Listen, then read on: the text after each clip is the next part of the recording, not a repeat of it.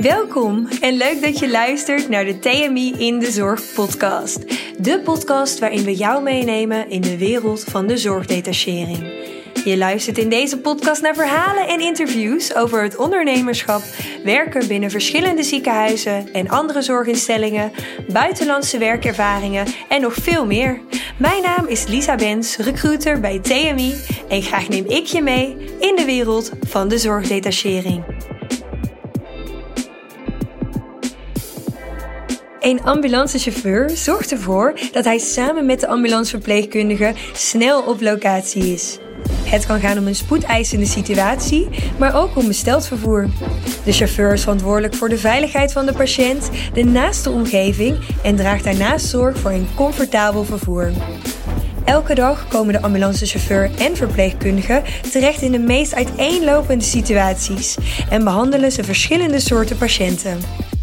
Joost Major werkt al acht jaar als ambulancechauffeur en kan je alles vertellen over zijn dagelijkse werkzaamheden en wat je allemaal nodig hebt om ambuchauffeur te worden. Welkom Joost bij uh, de TMI in de Zorg podcast. Jij bent uh, van jezelf ambulancechauffeur al uh, acht jaar. Mm -hmm. En um, jij kan daar volgens mij heel goed en veel over vertellen aan mij en onze luisteraars. Want um, nou ja, wie ben je ten eerste? Uh, nou, wat je al zei, ik ben Joost, Joost Major. Ik, ben, uh, ik woon in Bussum. Ik ben uh, 9 en, nou, ik ben 40 en volgende maand word ik 41. En ik werk inderdaad al acht jaar op de ambulance dienst, waarvan de afgelopen twee maanden bij TMI. Sinds 1 januari eigenlijk pas, in vaste dienst. En daarvoor ben ik acht jaar ambulancechauffeur geweest in Gooi-Veststreek. En acht jaar geleden heb je gekozen voor dit vak. Mm -hmm. waarom heb jij deze keuze, keuze gemaakt? Ik ben daar eigenlijk een beetje ingerold. Uh, ik ben van huis uit elektricien. Dus uh, elektromonteur, elektromonteur eigenlijk. En uh, via, op dat moment, de, de, toen ik dat werk deed, zat ik bij, bij de vrijwillige brandweer. Dat was mijn, de brandweer was altijd mijn passie, passie geweest altijd. En um, toen ben ik uiteindelijk, nadat ik stopte als elektricien, bij een detacheringsbureau terechtgekomen voor brandwachten. Die detacheren brandweerpersoneel door, door heel Nederland. En zelfs ook als je wil in, in het buitenland. Eigenlijk wat TMI doet voor de zorg. Maar hun doen dat voor, uh, voor brandwachten en veiligheidswachten, zeg maar. Dat heb ik een paar jaar gedaan. Dat beviel wel, maar niet heel erg. Want er kwam op een gegeven moment een, een vacature voorbij in mijn eigen regio waar ik woonde en werkte op de, op de meldkamer. En als brandweercentralist op de meldkamer. En uh, die uitdaging heb ik aangepakt. Dan ben ik daar aan de slag gegaan. En toen gingen uiteindelijk de geruchten een beetje rond die tijd dat die meldkamer mogelijk zou verhuizen mijn regio uit. En ben ik gaan oriënteren op misschien iets anders geen haast, want zover was het natuurlijk allemaal nog niet. Maar toen kwam er een vacature voor ambulancechauffeur voorbij, ook in mijn eigen regio. En toen dacht ik, ja, als ik dan nog iets wil, uh, dan is dat op de, op de ambulance. En, ik vind het heel uh, grappig om dat te horen, want vaak hoor je dat ambulancechauffeurs en of verpleegkundigen naar de meldkamer gaan, maar jij hebt het helemaal ja, anders omgedraaid. Ja, ja. ja. En natuurlijk kan later altijd, uh, als, het, als het werk fysiek te zwaar zou worden, nog eens keer voor kiezen om weer terug te gaan naar de meldkamer. Maar ik vind het werk op de auto veel leuk. Ja. Ja, is het ja. leuker dan inderdaad? Ja, meldkamer is natuurlijk meer vast op één plek en nu ben je ja. natuurlijk overal. Ja, ik vind toch buiten op straat en, en, en het echt het contact, fysiek contact hebben met mensen, dat vind ik nog mooier dan, uh, dan, nog mooier dan op de meldkamer. Ja. En maar op de meldkamer moet ik ook zeggen, heb ik ook vijf jaar enorm naar mijn zin gehad. Heb ik een hele leuke, leuke tijd gehad, veel geleerd. En uiteindelijk neem je al die ervaring zeg maar, van, van de vrijwillige brandweer, van uh, het werk op de meldkamer en al je contacten neem je allemaal mee. Zit allemaal in je rugtas en dat neem je mee op straat uh, bij de ambulance. En dat werkt ja, ontzettend fijn. Ja, dus jij hebt wel echt wel feit gehad aan eerst bij de meldkamer, eerst bij de brandweer werken, voordat je dan de ambu op gaat. Want ik denk dat veel mensen soms ook denken, ik wil heel graag op de ambu werken. Ik ben nu groot vrachtwagenchauffeur, ik ga dat doen. Uh, wat denk jij daarover? Ja, ik denk dat het sowieso niet een functie of, of een beroep of een vak wat je uh, doet als je net klaar bent met school. Of net je opleiding inderdaad hebt afgerond en je bent, bent, bent 19 of 20 of 21. Ik denk dat je in dit werk wel iets van levenservaring, levenservaring moet hebben. En wel wat gezien en meegemaakt moet hebben voordat je dit werk uiteindelijk inderdaad echt gaat doen. Ja.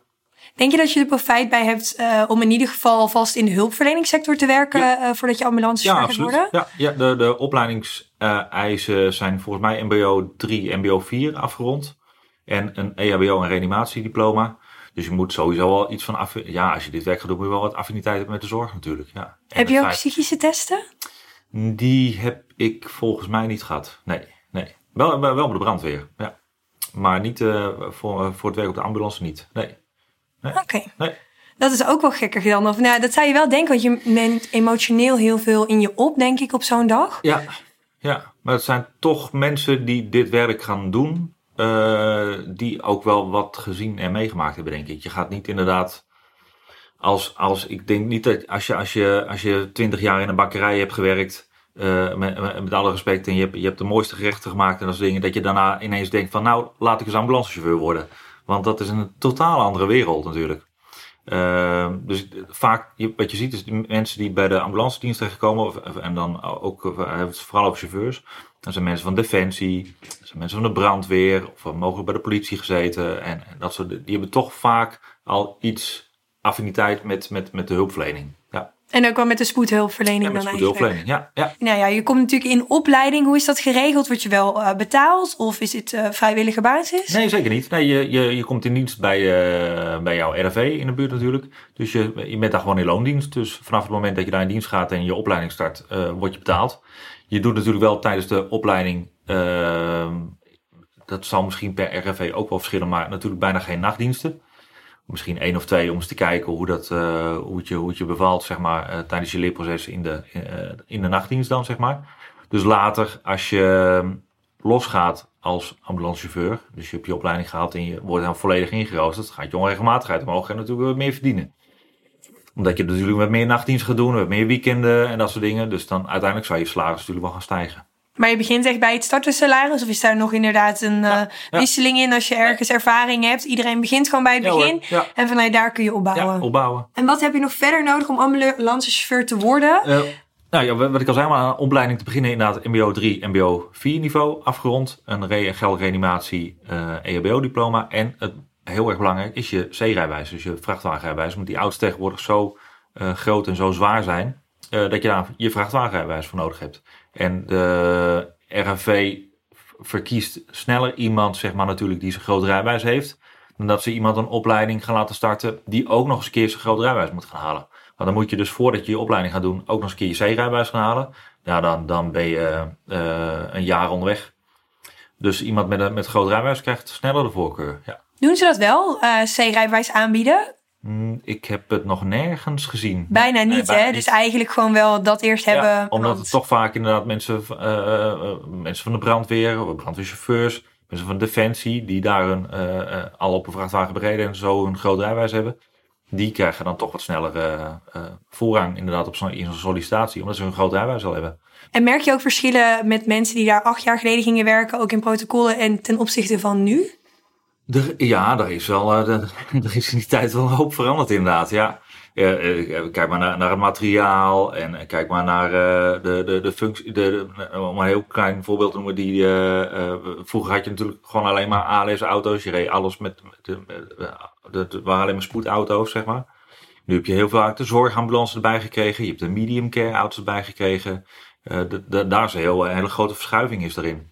Uh, de, de verpleegkundige specialist en of de physician assistant die tegenwoordig natuurlijk, uh, waar een paar dat meeloopt. Dus er is inderdaad wel een hele verandering met acht jaar geleden. Maar natuurlijk blijft in de basis, blijft die zorg hetzelfde, omdat je je patiënt blijft jouw patiënt en je blijft met je collega verpleegkundige uh, datzelfde werk nog steeds natuurlijk doen. Dus in de basis is er niet heel veel veranderd. Maar daaromheen uh, verandert er wel heel veel. Ja. ja. want voordat we echt inspringen op de, wat je ervoor nodig hebt om ambulancechauffeur te worden. Wat is jouw rol nu als ambulancechauffeur? Wat doe je daar precies? Uh, je bent niet alleen chauffeur eigenlijk. Uh, nee, dat, je, je, bent chauffeur, inderdaad chauffeur naar de rit, naar, naar, de patiënt toe. En van de patiënt natuurlijk naar het ziekenhuis. Maar ja, daartussenin, daar, daar ben je eigenlijk gewoon, doe je alles met z'n tweetjes samen met je, met je collega uh, ambulanceverpleegkundige of met, met, uh, met een solo die, uh, die eventueel gaat assisteren of met het MMT die je komt helpen. Je bent echt een team. En daarin, de, in de tussentijd doe je alles. Ja, van, van het optrekken van medicatie tot het maken van een, van een ECG. de communicatie met de meldkamer. als je ergens ter plaatse komt, een, een sitrap geven of een nader bericht geven van, van wat de situatie precies is en of, of er eventueel opgeschouwd moet worden. Ehm, het, het, het, is zoveel. Als een, eh, kijk maar, als een patiënt overleden is bijvoorbeeld, om die, die, en die laten we, die blijft thuis, dan gaan, leggen we die even netjes in bed. En, dan, en dan zorgen we ervoor dat, dat het allemaal netjes uitziet. Dat het, ja, het, is zoveel meer. Mensen niet vervoeren. Om, om dat allemaal goed in kaart te brengen, dat, dat er een huisarts eventueel bij komt. Of dat er, dat er, dat er een andere zorg opgestart wordt als wij de zorg niet kunnen bieden, zeg maar, die op, daar op dat moment nodig is. Dan regel, regel je toch met z'n tweetjes eventjes uh, wat anders. Ja, het is, het is echt niet alleen maar rijden inderdaad. En het is ook niet alleen maar spoedrijden. Dus het is heel veel, heel divers. Ja. Ik denk ook wel dat veel mensen dat denken. Hè? Alleen maar spoedrijden, alleen maar uh, spanning en sensatie. Nee, nee. Want hoe is die samenwerking met verpleegkundigen? Um, je hebt eerste auto's, tweede auto's. Hoe, wat voor verantwoordelijkheden zitten eraan? Ja, wat ik, wat ik al zei, je bent een team samen met je verpleegkundige. Um, en als je als eerste auto te plaatsen komt en er komt een tweede auto, dan, ja, dan is de eerste auto is, is uh, leidend. Ja, ja, ja. En eigenlijk als tweede auto of als chauffeur volg je dan wat zij aan het doen zijn en daar spring je op in? Uh, er zijn, nee, dan gaan we uit van de reanimatie. Er zit er echt een protocol in. Natuurlijk, we werken netjes voor, volgens protocol binnen, binnen de ambulance dienst. Uh, binnen de ambulancezorg. Uh, de eerste auto gaat, die start de reanimatie op als je bij een reanimatie komt. En de tweede auto die komt daarbij assisteren. Dus de eerste auto zorgt dat, dat er een, eh, een goede ademweg is. Dat eventueel geïntubeerd wordt of een iGel ingebracht wordt. Dat soort dingen. De tweede auto die komt erbij en die start uh, met een infuusprikken. Die zorgt voor de medicatie. Nou, dat is van tevoren hebben we daar een heel mooi protocol voor. Ja. Ja. En als je dat dan allemaal doet, die samenwerking, dat gaat eigenlijk dat is alleen bij spoedgevallen dus. Dus anders komt er geen tweede auto. Dat wel. ja, de, tweede auto kan ook komen bij, uh, bij, bij de. Als je zegt van ik redden het niet met z'n tweetjes en we hebben extra handjes nodig, dan kan daar bijvoorbeeld ook een tweede auto voor komen. Ja. ja. Wat interessant. Ik denk dat heel veel mensen toch niet wel altijd weten. Als je twee auto's ziet staan, dat je denkt meteen dat hele acute spoed. Maar dat hoeft dus eigenlijk niet, zo, nou, niet. Nee, hoor, zo te zijn. Nee, nee. Nee. En iedereen die daarvan afstudeert, die moet natuurlijk wel echt een opleiding volgen. Je hebt echt wel een opleiding nodig om op de ambulance te werken. Ja. Hoe ziet die opleiding eruit? Nou, die opleiding daar is inmiddels in de loop der jaren ook een hoop in veranderd inderdaad. Ik, uh, ik heb de opleiding natuurlijk acht, acht jaar geleden gedaan. En uh, toen zag, de, daar is eigenlijk in de basis natuurlijk niet zo heel veel aan veranderd. Uiteindelijk word je ambulancechauffeur aan het eind van die opleiding. Uh, wij uh, deden die opleiding in de, in de eerste paar maanden uh, deed je spoedrijden en het medisch assisterend deel doe je op de Academie voor Ambulancezorg. Ehm, ik begrijp dat ze tegenwoordig het spoedrijden meer naar voren hebben gehaald, zodat ze dat uh, um, heel snel af kunnen toetsen, waardoor ze dus wat sneller op de auto kunnen gaan spoedrijden en dan heel veel ervaring op kunnen gaan doen tijdens de opleiding met de spoedrijden. Daar is wel een hoop in veranderd. De opleiding wordt natuurlijk nu ook niet alleen maar meer op de Academie voor Ambulancezorg gegeven. Dat, die wordt ook ja, niet, meer daar, niet meer alleen daar gegeven. Er zijn ook RGV's die zelf opleiden. Zelf opleiden. dus de Ambulance Academy die doet dan wel inderdaad sowieso de opleidingen, maar er zijn ook interne opleidingen. Ja, nee, de Academie voor Ambulancezorg geeft natuurlijk gewoon de uh, opleiding voor ambulanceverpleegkundigen, voor ambulancechauffeur, voor medium care verpleegkundige, voor medium care chauffeur. Dat wordt allemaal op de academie gegeven. Maar er zijn ook RHV's uh, in Nederland die inmiddels zelf een opleidingscentrum zijn gestart. En zelf die opleiding tot ambulanceverpleegkundige of uh, ambulancechauffeur gaan, zijn gaan starten. Want hoe lang ben je bezig met zo'n opleiding? Als ik nu negen maanden? Ja, je bent negen maanden bezig. Ja, ja. ja. En dan inderdaad met vooropleiding, goedkeuring eventueel. En dan kun je starten. En na negen maanden ben je eigenlijk al nu klaar. Na negen maanden ben je, ben je gediplomeerd. Hè? Dan heb je je diploma gehaald tot ambulancechauffeur. En daarna is het dan ervaring op doen. Ervaring doen, ja. Want het is, een, het is wel een beroep met een leven lang leren. Ja. Ja, want scholingen moet je ook blijven doen. Want hoe houd jij dat zelf bij? Ja, uh, hier bij TMI worden gelukkig de scholingen uh, aangeboden en kan je daar zelf op inschrijven. Ik doe uh, binnenkort mijn profcheck, dus ik heb nog voor die tijd nog even wat extra scholingen inderdaad aangevraagd. Um, er worden scholingen gegeven bij TMI, er worden scholingen gegeven bij de Academie voor Ambulancezorg. Er zijn externe partijen die eventueel scholingen verzorgen voor met, met rijtrainingen of, of iets dergelijks. Uh, en zo is het, is het een leven lang leren. Ja. En zo'n proefcheck, nu weten jij en ik bijvoorbeeld wat dat betekent, maar iemand die er niet thuis in is, wat, wat oh, gaat dat is je, je toetsmoment. Eén, keer in de vijf jaar word je, word je getoetst om te kijken of je nog steeds uh, uh, bekwaam, bevoegd en bekwaam bent, of je het, het ambulancewerk nog mag doen. Dus dan doe, heb je die dag een, een rijexamen en een, en een examen, voor, ja, een soort van examen voor je het medisch handelen en een theorie-examen. Is dat iets waar je zenuwachtig voor bent? uh, dit jaar iets meer als de vorige keer. oh, waarom? Omdat ik de, de, de vorige keer dat ik het moeten doen, heb ik natuurlijk altijd met een collega moeten doen die ik heel goed ken. Van mijn eigen, uh, van mijn eigen dienst. En nu ga ik straks mijn profcheck doen met iemand die ik niet ken en nooit heb gezien. Uh, dus dat wordt wel even spannend. Ja. En zijn er mensen die er echt er niet doorheen komen? Of Vast wel. Vast wel. Ja hoor. Ja. Nog geen verhalen van andere collega's gehoord van nou, dit was mijn laatste dag, ik heb de profcheck niet gehaald. Nee, dat, nee, dat gelukkig niet. Nee, nee, nee. En ja, die mensen zitten daar ook niet om jou, om jou af te rekenen, om, om te toetsen. En je gaat uiteindelijk ga je natuurlijk wel uh, uh, gewoon het werk doen wat je, wat je morgen ook zou kunnen doen. Um, ja, dus eigenlijk is die dag, die profcheck niet anders dan anders. Want wordt het dan wel toegepast in een echte situatie of uh, wordt dat ja, wordt, nee, wordt, ja, het is een simulatie, uh, dat wel inderdaad. Maar met, uh, wel met een, een, lood, met een slachtoffer. Met, een, met iemand als jij en ik, die gewoon een, lo een slachtoffer noemen ze dat, hè? Dus dat is dan een acteur eigenlijk in dat moment, hè? Ja, ja. En het rijdt dan maar één casus of is het één casus en we door naar de volgende? volgens mij. Drie casussen waar je net niet weet wat het is en daar word je dan op beoordeeld. Uh, kind, cardio en...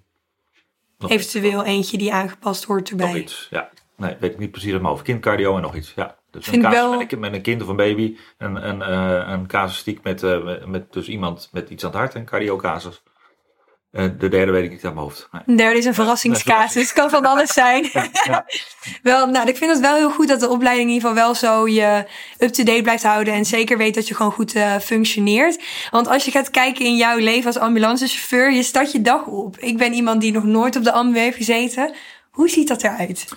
Uh, ja, niet zo heel veel verschillend als met, met, met jou, denk ik.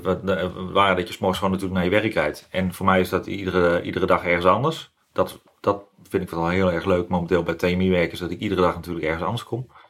Uh, die gaat naar de post, je kleed je om, uh, je pakt een kop koffie, je zoekt je collega op en dan ga je met, je, met de auto controleren. Kijken of alles aanwezig is, of de spullen er allemaal zijn, of de monitor werkt, of, de, uh, of alles doet, of je tank vol zit, uh, of de lamp op het dak het allemaal doen. Dus je controleert alles en dan meld je in met de meldkamer. En dan ga je aan de slag. En dan Krijg je, dan meteen een aanvraag? Soms, ja. ja. Dat ligt er een beetje aan. Ja, soms, uh, ja, soms een uur, uh, een aantal uren niet. Soms heb je twee ritten op een dag, soms heb je zes ritten op een dag. En soms, uh, dat wisselt heel erg. Ja. Ja. Merk je dat je veel ook moet, juist langer moet blijven? Of scheelt het ook heel erg? Dat je soms ook eerder naar huis kan? Of komt eerder naar huis gaan bij de ambulance niet voor? Nou, het komt niet zo heel veel voor eerder naar huis toe. Nee, nee, nee, nee, bijna niet. Nee, nee. Dus eerder overwerken dan uh, eerder naar huis. naar huis. Ja, Nou, dan word je opgeroepen door de meldkamer en dan met gierende banden um, naar locatie. Of dus niet, want dat wist ik zelf ook niet. Je hebt dus of inderdaad gewoon een rustigere casus. Wat, wat zou een rustigere casus kunnen zijn? Een, uh, de, dat is bijvoorbeeld een patiënt die uh, van een ziekenhuis bijvoorbeeld naar het, naar het AVL moet, bijvoorbeeld, die voor bestraling. Of dat is iemand die misschien uh, overgeplaatst moet worden van het een naar het andere ziekenhuis, om wat voor reden dan ook. Of iemand die thuis opgehaald moet worden omdat hij naar het ziekenhuis moet en niet, dat niet met een rolstoeltaxi of een andere taxi of, of iets dergelijks kan. En waar medische zorg onderweg maar aan verleend moet worden. Het kan van alles zijn. Ja. Hoe vind je zelf die verdeling tussen spoedritten en de normale ritten? Is daar een, een, een lijn in te trekken of eigenlijk Nee, want het wisselt heel erg. Omdat uh, uh, er zijn natuurlijk regio's met heel veel, uh, tegenwoordig heel veel medium care auto's en of laagcomplexe middencomplexe auto's. Waardoor dus de, de ALS auto's bijna geen, geen, geen besteld vervoer doen. Of dat, dat rustig, hè, zeg maar. Mm er zijn ook regio's die dat minder hebben, waardoor je dus als ALS auto ook heel veel besteld vervoer doet. En dat, dat, dus dat wisselt heel erg. Dus Want het is wel geplande zorg, denk ja, ik. is het ook. Ja, ja. Dus dat kan ook wachten uh, als, er, als er een spoedvervoer uh, tussendoor komt. Ja. Dus het kan zijn als je vervoerd moet worden van een ziekenhuis naar een ander ziekenhuis, dat jouw um, nou ja, rit wordt afgezegd omdat er een ander spoedgeval ja, komt. Dat is wel mogelijk. dat is mogelijk, ja. ja. Ja, en mensen liggen dan warm en droog. En uh, ja, dan zou ze even moeten wachten. Ja. ja. ja. En op zo'n dag dat je... Heb je ooit een dag gehad waar je alleen maar spoedgevallen uh, hebt gehad? Uh, vast wel. In die, in die acht jaar. Ja, dat, dat, dat Maar niet zo recentelijk meegemaakt. Nee, nee, dus dat zie je eigenlijk niet dat je een spoedrit. Ik kan me voorstellen dat je na zo'n heftige casus ook eventjes moet bijkomen. Of heb je dat gevoel zelf helemaal niet? Ja, maar dat heb ik toch wel. Dat doe ik dan toch liever lekker of in de auto op de terugweg. Dat ik eventjes even, even lekker muziekje opzet en even een half uurtje lekker naar huis kan rijden. Of dat doe ik inderdaad dan lekker thuis. Of uh, ja, je moet, daarna moet je wel eventjes ontspannen. Ja. Ja. dus dat doe je niet tussen naar het spoeddiensten door, dan sta je eigenlijk gewoon constant aan. Ja, maar ook, ook daar zitten rustmomenten tussen dat je eventjes lekker in het zonnetje kan zitten of soms eventjes langs een uh, koffietentje kan rijden om, uh, om een bakje koffie te halen. Of uh, die rustmomenten die, die zitten er ook wel vaak wel tussen hoor. Ja. En er zijn ook momenten dat mijn collega eventjes wat administratie moet doen, hè, dat er een rit getikt moet worden of dat er nog even dat soort dingen geregistreerd moet worden. Dat is ook eventjes dat je dan kan zeggen van dan pakken van een boterhammetje en Zit er veel administratiewerk aan ambulancewerk? Want je hoort het inderdaad ziekenhuizen, dat er toch meer administratie achter zit dan je denkt. Ja, ja mijn collega verpleegkundige inderdaad wel. Die moet zijn hele rit uh, registreren. Dus die moet inderdaad bijhouden wat voor medicatie hij heeft gegeven en wat voor handelingen die heeft gedaan en de medische voorgeschiedenis. En die moet best veel, eh, best, best veel administratie doen. Ja. Maar als chauffeur, ik wou net zeggen, als chauffeur heb je daar uh, geluk aan. Nee, nee, nee. Ja. Dus dan kun je eigenlijk even relaxen, want daar kun je eigenlijk ook niet bij helpen, toch, als ambulancechauffeur. Nee, dus dan is het misschien inderdaad weer checken. Nee, dat, ligt een beetje aan de kaas. Er kan de een zeggen van, ik ruim even de rommel op achterin en, uh, en ik zorg even dat, uh, dat de tas of de koffer weer in orde is. Dat mijn collega zijn administratie eventjes doet. Uh, en, en als er inderdaad eventjes niks is, nou dan houdt het op. Dan eten we even een broodje en, en dan wachten we eventjes. Of, of we rijden alvast weer ondertussen voorwaarden scheppen naar een andere post. Het is heel erg afwisselend. Want de schoonmaak van zo'n ambu-auto, dan uh, je hebt een casus uh, gehad en alles is klaar. Hoe vaak is heel die auto overhoop na zo'n casus? Dat ligt, dat ligt heel erg aan de casus inderdaad. Gisteren eindigden we met een reanimatie en dan is het wel een rommeltje. En dan ben je inderdaad, in plaats van uh, dat ik om half vijf klaar was, ben ik om zes uur klaar. Omdat inderdaad, daarna moet je even alles netjes opruimen en eventjes schoonmaken. En, en zorgen dat die gewoon weer netjes is voor de, voor de volgende dienst die op die auto stapt. Je gaat niet dan inderdaad alles achter je laten en, uh, en de boel de boel laten. Nee, dus dat maken we zelf schoon. Ja. Krijg je daar ook uh, opleiding voor in de, nee, in de nee, training? Want, ja. nee, nee, je moet gewoon netjes, netjes schoonmaken. Dat kunnen we allemaal wel toch? Maar het moet wel allemaal heel steriel zijn. Want in ja. het ziekenhuis heb je natuurlijk een CSA als iemand uh, nou, geopereerd moet worden op de OK. Dat heb je natuurlijk niet in, het, nee, nee, in de ambulanceauto. Nee, nee, klopt. Nee. Maar, dus het wordt we maken goed schoon. Zo, zo goed, zo goed als, mogelijk. Nou, het is natuurlijk ook spoedvervoer, dus dat snap ik ook wel. Uiteindelijk wil je wel naar, als het echt ernstig is, naar een ziekenhuis of naar, uh, naar een ding heen. Ja. En als je ook kijkt naar de, de man-vrouw verhouding op de, op de ambu, hoe is die eigenlijk? In de hoeveelheid bedoel je? Of mm -hmm. hoeveel mannen, hoeveel Nou ja, werk je met meer mannen of zie je dat je met meer vrouwen werkt? Of nee, is dat heel nee, verschillend? Ik zie geen trend in. Nee, nee want het, ik zie zowel, zowel mannen als vrouwen. Nee, wisselt. Dus het is ambuus geen mannenbaan, zeg nee, maar. Er zitten ook zeker oh, veel nee, vrouwen absoluut niet. Nee, nee, nee, nee hoor. En ik zie ook vrouwelijke chauffeuses. Ik zie uh, mannelijke verpleegkundigen en vrouwelijke verpleegkundigen. Dat maakt allemaal niet uit. We doen het allemaal met z'n, we doen met z'n allen gewoon uh, dit werk. En dat, uh, dat kan zowel man of vrouw. Nee, maakt niet uit. Nee. En nu ben ik wel heel erg benieuwd, want je bent natuurlijk ambuchauffeur. Je moet je aan een aantal regels houden, zoals bepaalde snelheden. Kan je nou boetes rijden op de ambu? Jazeker, ja. Hoe zit dat in elkaar? ja, je, je, mag afwijken van de, van de brancherichtlijnen. Daar, daar zijn afspraken over gemaakt van hoe, hoeveel je met spoed of met, uh, met A2-vervoer eventueel te hard mag.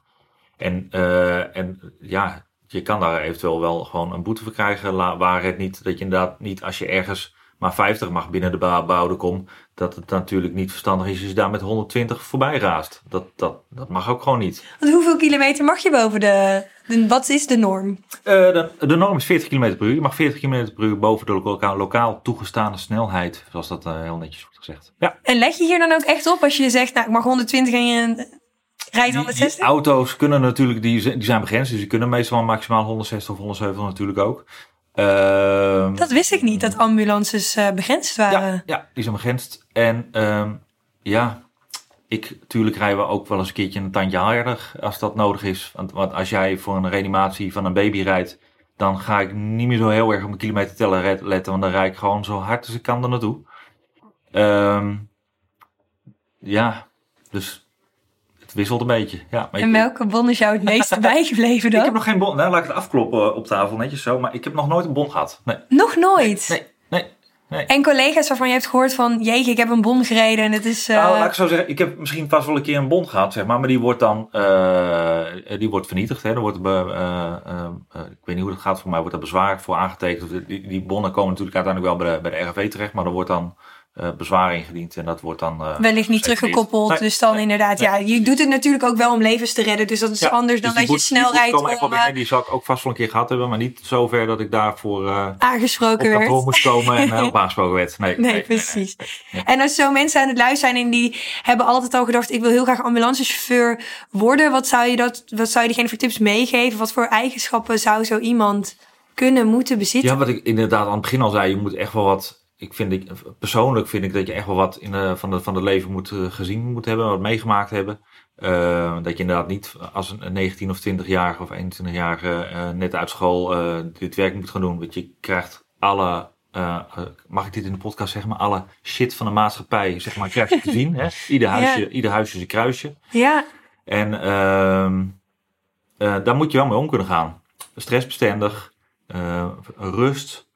Um, um, mensen, mensen, hè? makkelijk contact maken, makkelijk kunnen samenwerken.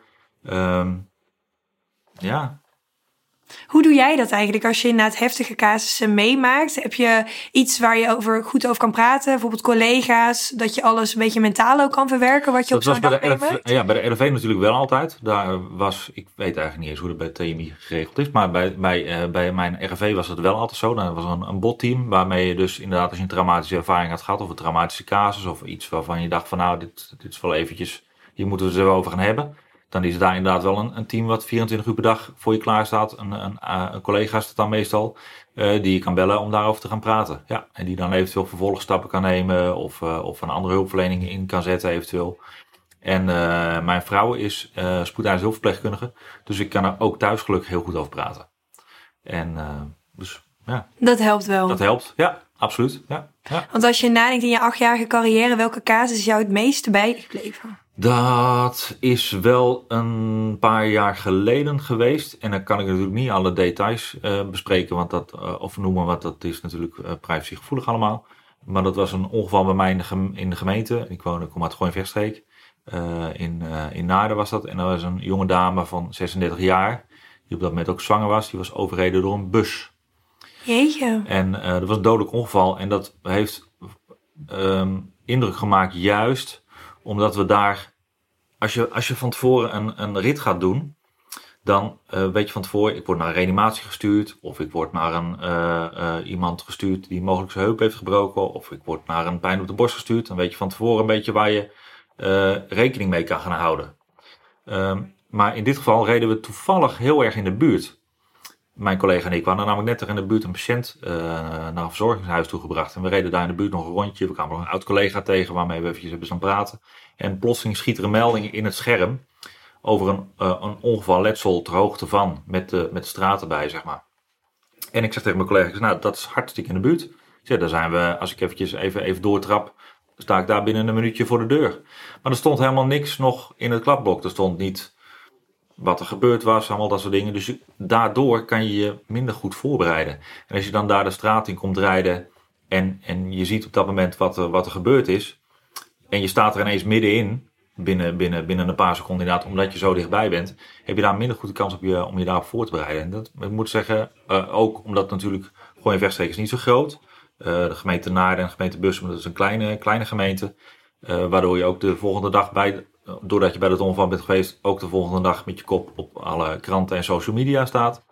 Uh, een, een, een, hele triest, heel triest ongeval natuurlijk van iemand van, van, die heel erg jong is. Uh, dus dat was wel een ongeval wat wel indruk heeft gemaakt. Ja. Maar dan eigenlijk vooral niet eens. De, vooral zeg maar omdat we natuurlijk. Omdat je het niet te vol kon rijden. Omdat je er in één keer zo. In één keer.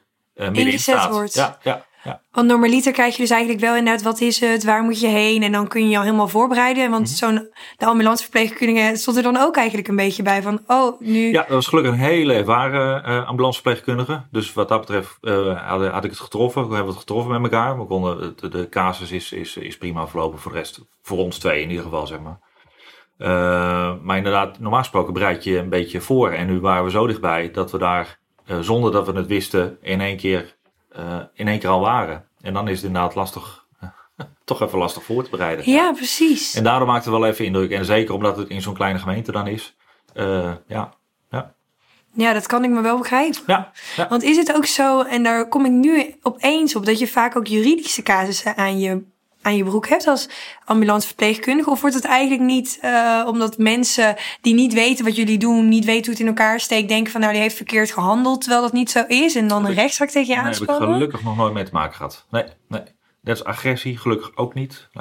Mag ik ook afkloppen straks op tafel, maar ik heb gelukkig ook nog nooit mee te maken gehad. Nee, en de allermooiste casus, als je kijkt naar dit, vind ik echt mooi dat ik dit heb kunnen doen voor iemand. Want je kent ook het, het, het, eh, het wensambulance fenomeen. Ik weet niet of je daar ooit aan mee hebt gedaan of mee zou willen doen. Dat zou ik later inderdaad misschien nog wel eens een keertje willen doen. Ja, ja maar de mooiste casus. Jeetje, wat lastig is dat.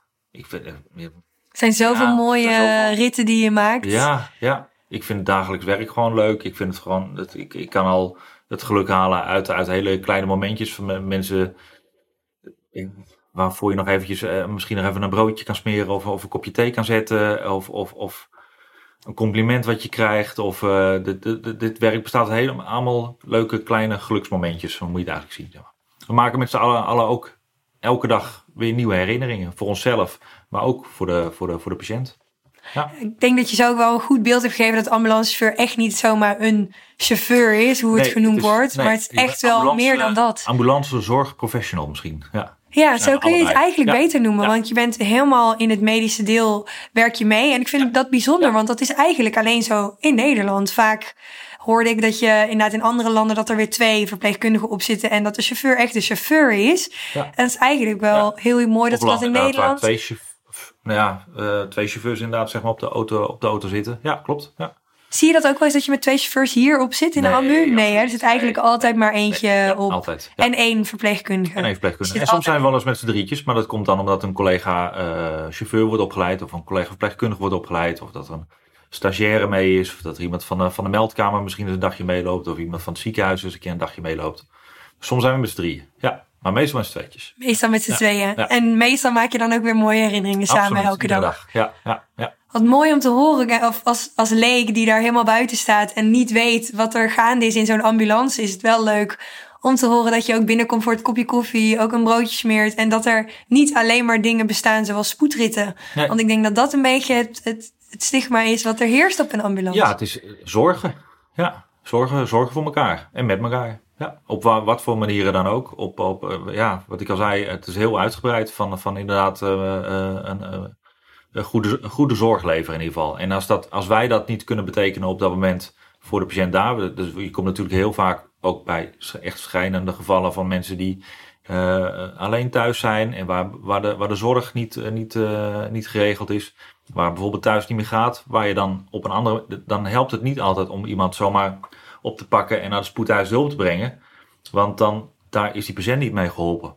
Uh, dus dan moet er andere zorg opgestart worden. En dat, daar kunnen we ook bij, uh, bij, uh, bij helpen. Of dat, dat in gaan zetten in ieder geval. Er moet er misschien even iemand van de familie komen tijdelijk. Of er moet dan later een huisarts komen. Of ja, zorg, zorg bieden, op wat voor manier dan ook. Ja. Zorg bieden, op wat voor manier dan ook. Ja. Vind ik een heel mooi uh, gezegde. En als je zou kijken naar de toekomst nog, voor, voor jezelf ook op de ambu en wat er nog allemaal gaat veranderen, of kun je dat moeilijk zeggen? Nee, dat kan ik niet heel moeilijk zeggen. Het zal wel heel jaar geleden had ik ook inderdaad niet gedacht uh, dat, dat we in de situatie zouden zitten waar, waarin we nu zitten.